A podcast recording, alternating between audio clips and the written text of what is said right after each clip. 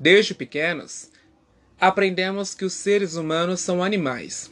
Entretanto, eles são categorizados e classificados como animais racionais. É justamente essa racionalidade que diferencia o ser humano dos demais animais do planeta.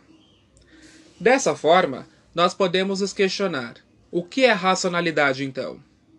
De acordo com alguns dicionários, racionalidade pode ser entendida como a capacidade de exercer a própria razão, ou seja, é a capacidade de se ter uma perspectiva das consequências que algumas ações podem ter. Em outras palavras, é ter a noção de que cada ação que tomamos vai ter uma reação. Quando estudamos a evolução do ser humano em história, é-nos dito que a nomenclatura atual é de Homo sapiens, ou seja, homem sábio do latim. Essa nomenclatura é dada porque acredita-se que no patamar evolutivo atual, o homem é dotado da capacidade de reflexão e do uso da razão. Entretanto, há uma série de cientistas e linguistas que são estudiosos da linguagem que acreditam que a nomenclatura correta deveria ser homo linguísticos, do latim homem da linguagem ou homem linguístico, porque, de acordo com eles, a maior evolução entre o ser humano atual e seus antecessores é o domínio pleno da linguagem. Tendo a presença da linguagem como traço distintivo principal entre os seres humanos e os demais animais, nós podemos concluir que os animais não apresentam linguagem.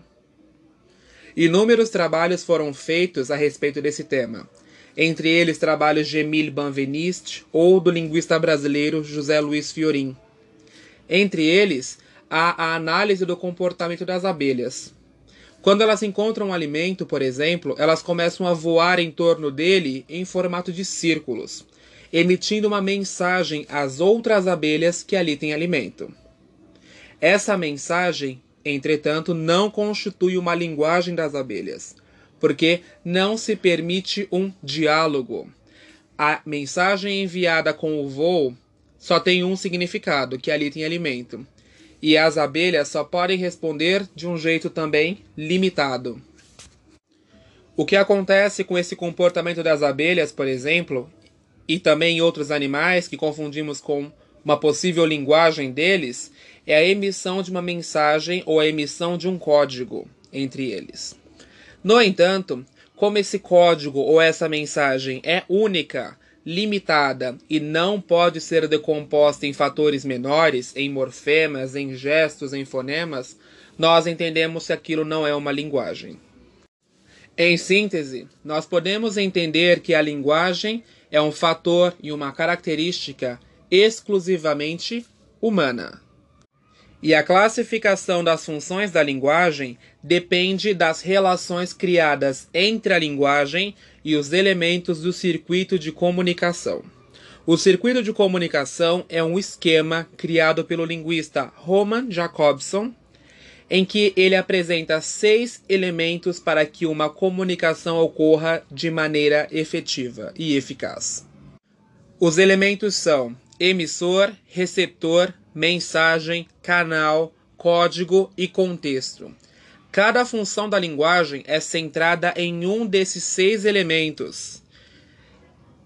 O reconhecimento e a utilização das funções da linguagem são fundamentais, tanto na produção quanto no entendimento de qualquer texto. As funções da linguagem são referencial, emotiva, fática, conativa, poética e metalinguística. A função da linguagem nomeada como referencial é centrada no contexto. Ela remete à realidade exterior, ou seja, ela remete a algum fato ou elemento da situação de comunicação em que duas ou mais pessoas estão inseridas, por exemplo. A finalidade dessa função é informar o receptor de algum fato. E ela é usada geralmente em textos de caráter objetivo ou com teor informativo. Dessa forma, nós encontramos essa função da linguagem sendo usada em jornais, em telejornais, porque os gêneros podem ser orais ou escritos, em bilhetes, em manchetes ou em informativos.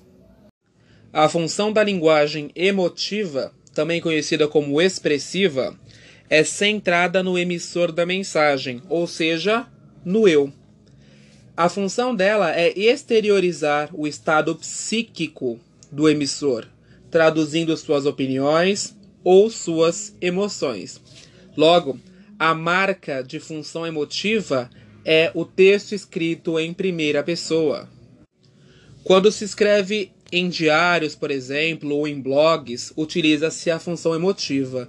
Ou quando se faz um post pessoal no Facebook a partir da pergunta no que você está pensando. É outra forma de utilizar essa função da linguagem.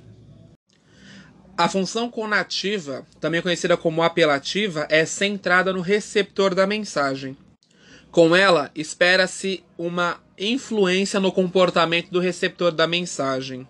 Seja por meio de ordem, pedido, apelo ou uso do vocativo, espera-se convencer o receptor da mensagem sobre alguma coisa.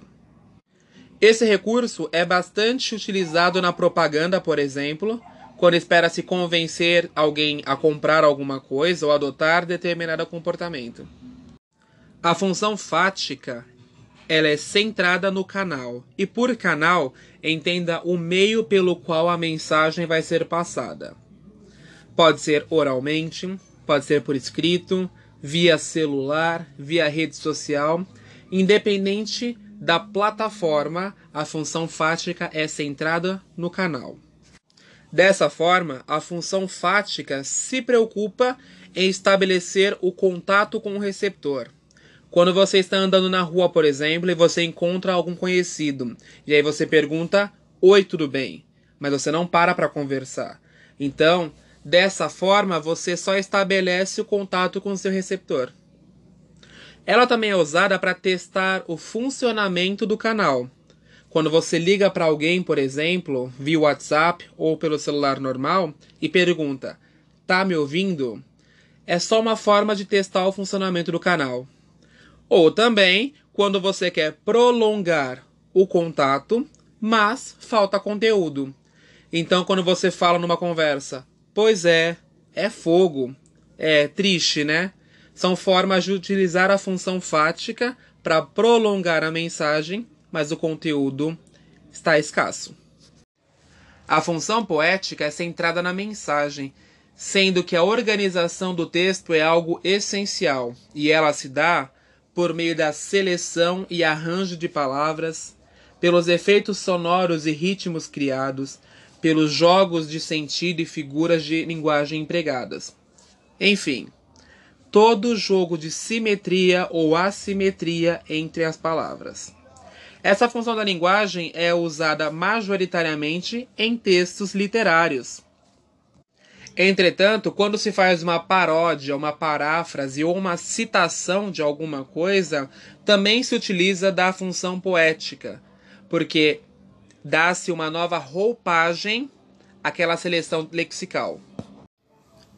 Por fim, existe a função metalinguística, que é aquela centrada no próprio código, ou seja, é a função da linguagem voltada para a própria linguagem e seus elementos, sejam eles palavras, regras gramaticais, estruturas, entre outras.